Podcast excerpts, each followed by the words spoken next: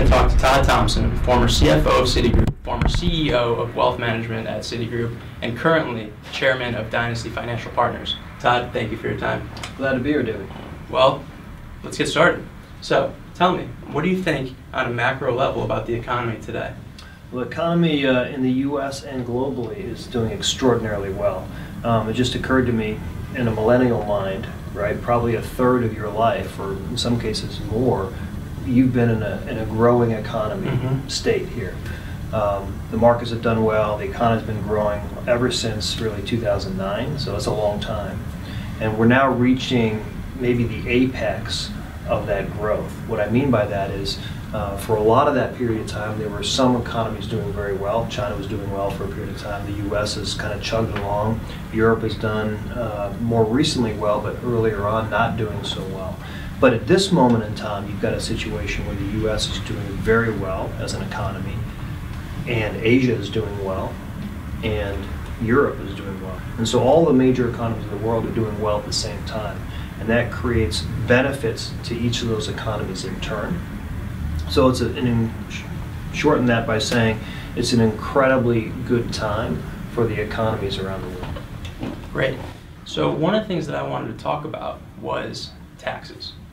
My peers come up to me and they tell me that, you know, there's they're seeing their paychecks grow slightly, albeit small. There are changes within that structurally and fundamentally. What is this tax bill about? If you can break it down for, for our listeners. The tax bill was really about um, just two things. The first thing was uh, an attempt to reduce taxes uh, for the, the lower income people, so middle income and below. Uh, all those folks saw their taxes reduced, right? So that was the objective number one, Mhm. and it was accomplished. And I think you know a lot of your friends will have, will see that in their paycheck every week, and it makes a difference, right? And then it causes people to invest and spend a little bit more because they see a little bit more in their paycheck. The second objective of the um, of the tax reform or the tax change was to put U.S. businesses on an equal footing with other businesses around the world. And what I mean by that is in the U.S., we had gotten to a point where the taxes on business in the U.S. were higher than on average what you saw uh, other countries taxing their businesses. The result of that, um, and what's important about that, is that U.S. businesses moved their operations overseas and were otherwise not very competitive with foreign companies. Now this puts the U.S. companies on an equal footing from a tax perspective with their international competitors, and as a result, you're seeing jobs and investment coming back into the U.S. um, by U.S. companies and by foreign companies. Those were the two main objectives of the of the tax reform, and I think it's it's having the impact that they were looking for. So you're talking about about businesses coming back to the states, and that kind of goes well into the political infrastructure and things that this administration is implementing. One of which is, in a sense, more of a nationalistic view, kind of deglobalizing and bringing jobs and all that to America. Is this the appropriate path for where we are in the economy, and what are the implications of this uh, method for our country in the future? Well, I think um, first of all, my perspective. I'm, I'm a free trader, so I Mhm. was an economist, you know, in, in college, um, went to business school, and uh, everything that I've learned academically in school and then practically over time leads me to believe that the best thing for people is for free trade to happen. Mhm. Uh, one of the, the things that drove a lot of the growth around the world in, in the economies and in jobs um, was an elimination of the barriers that existed um, back in the early 90s when there was um, all these communist countries around the world and all these barriers existed. All those came down and there was a, a free trading mentality elimination of those barriers. That's been a good thing, right? So that's where I come from. What um, the administration, current administration, seems to believe is that in that structure, um, America was disadvantaged in many ways because there wasn't, there's never been fully free trade, Mhm. right? And the feeling in the administration seems to be that that the free trade deals that we cut, whether it's NAFTA or others, uh, were not really fair to the U.S. So we were giving giving up more than we were getting back, and um, they seemed to believe that um, it'd be worthwhile try to renegotiate some of those deals for America's you know, benefit. Mhm. I think the question is whether it really does improve those deals for the US and for the world, or, which is another possibility, it, it heads us back into a, a cycle of tariffs and controls that would result in having less free trade around the world and therefore less wealth for individuals around the world. Um, and we have to see how it plays out. You know, so far, um, we, we don't have a real clear sense of, of the end game of where that plays out. Mhm. Um, If it ends up with lots of trade barriers and lots of tariffs, um, individuals will lose. Yeah, so that kind of touches on uh, the tariffs that might be implemented within our country. So another topic I want to talk about was interest rates. Yep. The Fed is expecting to increase interest rates three to four times this year. My question is, on a base level, what are the implications of rising interest rates on the U.S. economy, the global economy, and an individual consumer like myself? Yeah. So, so the Fed raises short-term rates. Um, longer-term rates are essentially set by the marketplace, Mhm. right? And they tend to rise, uh, in general, they tend to rise when the economy is getting strong. Um, and therefore, there's, there's more demand for money, and so you have to pay more for money. And that's why interest rates go up. Um, and then they also tend to get driven up as well by um, the central bank deciding, the Fed deciding that uh, the economy is, uh, is potentially overheating. One of the Federal Reserve's main charges in, in their role is to uh, keep inflation at a reasonable level, Mhm. right? And the way they, the tool that they have to do that are interest rates. And so when they see the strong economy that we talked about in the beginning, when they see that happening, they get nervous that it's going to overheat, get too strong, create inflation. So to begin to slow that down a little bit, they tend to increase uh, the short end of the rates, the um, less than two-year uh, end of the of interest rates. Um, and the market then works on the longer end. And what you've seen actually so far, which is interesting, is that interest rates have gone up, but only at the short end. So less than two-year uh, tenor of rates has gone up because the Fed has been raising those rates. The longer-term rates have gone up a little bit, but not nearly so much. So there's been kind of a flattening of that, what they call a yield curve, Mhm. which is interesting. So the marketplace is saying, you know, we're not quite sure um, whether these economies are going to get to an overheating point of view. Maybe the Fed is moving too early. That's what the market is saying, right?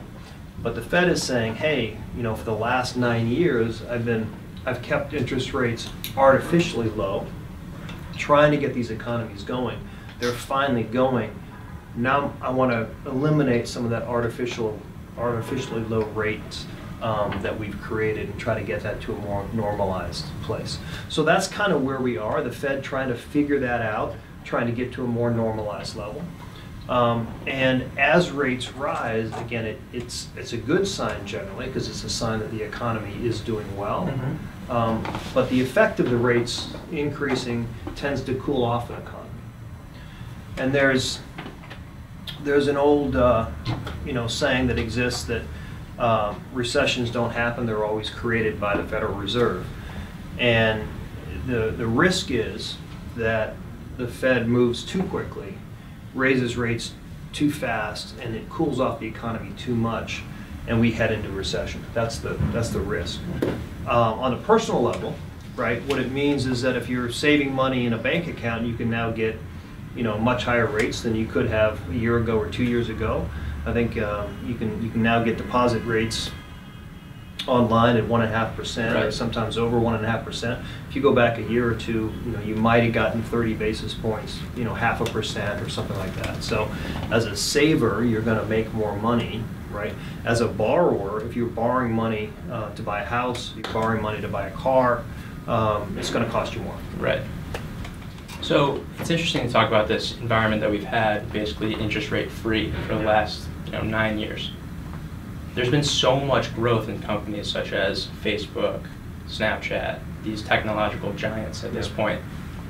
They've never experienced interest rates as a company. What do you think uh, the challenges and the changes those companies will have going forward with this environment? Yeah, I think the tech companies, it has very little impact because they're not borrowers, Mhm. they're not lenders. Um, and so they're affected to some degree by the economy and what happens in the economy, but, but less by interest rates. Um, the, the businesses that get affected by interest rates are those that, that tend to be either borrowing or lending money. So the borrowers, the big borrowers are, are folks like uh, real estate investment trusts, um, other real estate businesses, some highly leveraged private equity-owned businesses. There's a number of businesses out there that have tended, that, that tend to be more what they call levered, so they've borrowed more money to operate their business. Right. And those businesses are the ones who, in some cases, if they're not smart about what they do, and in every situation, there's a few that aren't very smart about what they do, uh, they get caught, and all of a sudden, the cost of that borrowing goes up and up and up, and their revenues can't overcome that, and they, um, you know, in some cases will go bankrupt or they have to go through a restructuring. So that's what happens on one side. On those that are, that are lending the money or both borrowing and lending the money, let's take banks, for example, in general, a a rising interest rate environment is good for them because they tend to be able to lend money out at higher and higher rates along the way. And what they're paying for deposits tends to lag that. And so the spread between what they're borrowing money at and what they're lending at tends to get bigger. And that's why you've seen really in the last six months, um, really almost the last 12 months, you've seen uh, the prices of bank stocks going up substantially because the expectation is in this environment, they're going to end up making more money. In your opinion, as these interest rates go up, inflation's going up a little bit, do you think the Fed is, is accurately imposing these interest rate hikes? And do you think that our, our market will be able to take it in and not get hit too hard? Well, I think it's gonna, it's gonna be interesting. I think what the Fed has done so far is very reasonable. So uh, again, rates were artificially low. They're getting more normalized. They're not at a normalized level yet, so there's a few more uh, increases they can go. Probably uh, a full one percent or 100 basis points, they could, they could increase further before it's at a more normal level, given, um, where, in- in- given in general where the economy is, right? And so again, because of this great recession and, and the, and the pain um, and the difficulty in the economy that that caused, they've had to create all this stimulus and artificially low interest rates really for the past nine years. So this is, the first part of this is a normalization, I think is perfectly fine. The economy is, is very strong, the global economy is very strong, and it can handle these, in, these increases for the time being. I think the question becomes, once they finish that normalization, and that'll probably, right now, the market is guessing, and the Fed is saying, you know, maybe three more 25 basis point increases this year, so three quarters of a percent by the end of the year. Um, Still not actually the normalization. I think that's, the economy can probably handle that, right? So, with that and how strong the economy is right now, our employment levels are so low. For a person like myself who, you know, is just starting the professional world, just starting their jobs, is this a good time to find another job? Are there open jobs or? It is. It's one. It's the best time in nine years to find a, a, a job, and, and actually, right now is probably one of the strongest times in history uh, to graduate from school and look for a job, to be looking for another job. Um, I mean, it, it's it's unusual that you have unemployment. I mean, unemployment's an unbelievably low number. It's basically nothing. Right. I mean, it's scary how low it is, but the reality is that's an artificially low number Mhm. because a lot of people have left the workforce and they're not being counted as part of those unemployment numbers. So the, the more important number from my perspective is the employment number, or the employment percentage of eligible workers, which got to um, historic lows over the past nine years and is now trending up again. And so that number is actually now getting into a pretty healthy level. Um, And if you look at uh, other statistics like uh, number of job openings, et cetera, those are all at the highest levels they've been in the last nine years, right? So this is actually a quite good time to be looking for jobs. Now, every industry is different, every opportunity is different. Um, That doesn't mean on a case-by-case basis, you're gonna, you know, find the ideal job you want. Um, But the likelihood today that they're gonna be, there's gonna be an opening, um, and that they're gonna be interested in hiring is, again, higher than it's been in nearly a decade. It's a good time to be, to be out. It's a good time to be a millennial. There you go. It's awesome. Um, so back to policies in this administration. Um, one of the things that, that has caught my eye and many people's eye is immigration. Mhm. Immigration is, is great to continue, you know, our population and the working force as, as that's dwindling, in, you know, globally. What are your views on the appropriate path for countries to take when it comes to immigration and, and basically opening up borders, just like you were talking about Yeah. Well, I think immigration is, is, uh, there's a, there's a, as an economist, there's a very simple formula, right? Which is the, the growth of, of GDP of a country is going to be driven by the productivity increase and the population increase. And so immigration is one factor in that population increase. Obviously, having a lot more babies than there are deaths is another factor. Um, But in, in developed economies like the US, and even more so in countries like Japan and others, um, the, the population growth of the existing um, citizens, in other words, babies born versus deaths, tends to be very, very low, and in some cases, Japan, for example, negative, right? And so you can only make that up through immigration. Um, So, so from a pure economic point of view, immigration is actually very important to drive growth of the economy. Aside from that, philosophically, I just think this country, and I could talk for, this country was built on immigration. Every one of us is, is connected in, in very few generations back to an immigrant who came to this country. Um, we're, you know, we're the beacon of light that the, that the world comes to. And to change that character, I think would be, would, would um, damage the soul of America, if you will because I think it's it's integral to who we are as a country. Uh, so I think for for those two reasons, one is a philosophic and emotional reason, um, a cultural reason, and the other one is an economic reason. I think immigration is is critical uh, for this country, and actually it's critical for the growth of of any country. Um, now, what are the rules around immigration? What type of immigrants do you want to attract, not attract? What about illegal immigration? Those are, those are all different issues. Yeah, absolutely. So, back to taxes and that, that tax reform. It's been good so far, and you've seen positive impacts in the economy right now. However, the COE predicts that there's going to be a trillion dollar deficit, or in addition to our, our national debt. What are the implications of that going forward? We've created a stew now, which is really, you know, unsustainable um, with our fiscal situation. So we've, we've reduced taxes, and yet we haven't addressed um, the entitlement issues, Social Security, Medicaid, um, that are, are driving a massive amount of increase in our deficit, right? When those are the two biggest pieces. We can talk about things like defense or education or a bunch of other things. They are, if you look at the numbers, they are relatively immaterial um, versus the cost of Social Security and, and, and Medicare now and going forward, and that's a growing burden, right? And so the question is, how do you deal with those? And how do you deal with those in a way that doesn't create, doesn't bankrupt the country in some way? Because at some point, there's no free lunch, right? So when we have a deficit spending, and you see that, you know, word a lot, and we have a national deficit, what does that really? What that means is the government is actually borrowing money.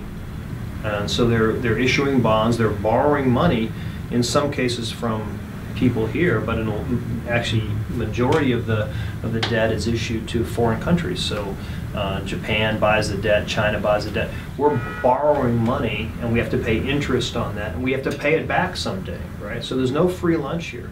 And there's only, just like you personally, there's almost only so much debt that you can deal with before you can't afford to pay for it anymore. Um, And the U.S. therefore has to deal with this issue. Now, what the, this administration believes, and some of this I, I believe as well, is that the targeted cuts that they created um, on businesses and on individuals will increase the growth rate of the economy. And it- because it increases the growth rate of the economy, that will result in higher tax um, receipts from everyone. So we'll grow faster, there'll be more tax receipts, and that will help, you know, catch up and pay for the tax cuts that they've created. I think there's going to be some truth to that. Whether it's going to be 100% true, we'll, we'll have to wait and see. Nobody really knows. Um, people are guessing about whether how that math will work out, but almost unquestionably, it's going to create faster growth and therefore high, higher tax receipts, even though tax rate is lower. Um, but there's no way we're going to grow fast enough to overcome um, the Social Security and, and, and Medicare uh, time bomb uh, that's happening. So, so reforms are going to have to be put in place. The longer it takes to put those reforms in place, the more painful it's going to be, right? So, in this, you know, today, if we immediately said, okay, let's just extend the retirement date um, under which you can uh, receive Social Security payments, let's extend it by a year, or two years, or three years uh, for people that haven't yet retired. That would probably be all that's needed on the Social Security side. Medicare is a more complicated situation, but Mhm. on the Social Security side, that would probably solve the problem. But we can't, for whatever reason, seem to find our way um, to come up with what I think are relatively simple solutions, especially in an environment where people are living longer, living longer healthily, so they and wanting to work longer. Um, so extending that by two, three, four years doesn't seem like that big of a deal. Uh, but but the political environment has been one that that for whatever reason the uh, administration, the Congress, the previous administrations, and the previous Congresses haven't been able to deal with. Interesting. So you- you're talking about uh, owing back debt to other countries. So as interest rates go up and us having debt with countries like Japan, is that going to cause an issue? As interest rates are going to be higher for those loans? No question. No question. It's going to be, that's another problem, right? And we've had the, as a debtor nation, right, where we have a big deficit that we finance, we've had the benefit in the last, you know, nine years of really low interest rates. right? As those interest rates get more higher and higher, the cost of being able to pay for that debt is going to go higher and higher, and we all have to pay for it. Right. Right, we're going to have to pay for it in some way. So with all that, I, I would be very curious to hear your outlook for the next one, three, five years for someone like myself, someone who's a who's a millennial and who's just starting their their working world. Yeah. I would say a couple things. First, there's never been a better time to be alive. I mean, the amount of, of exciting things that you can do today um, with your life is has never been greater than it is.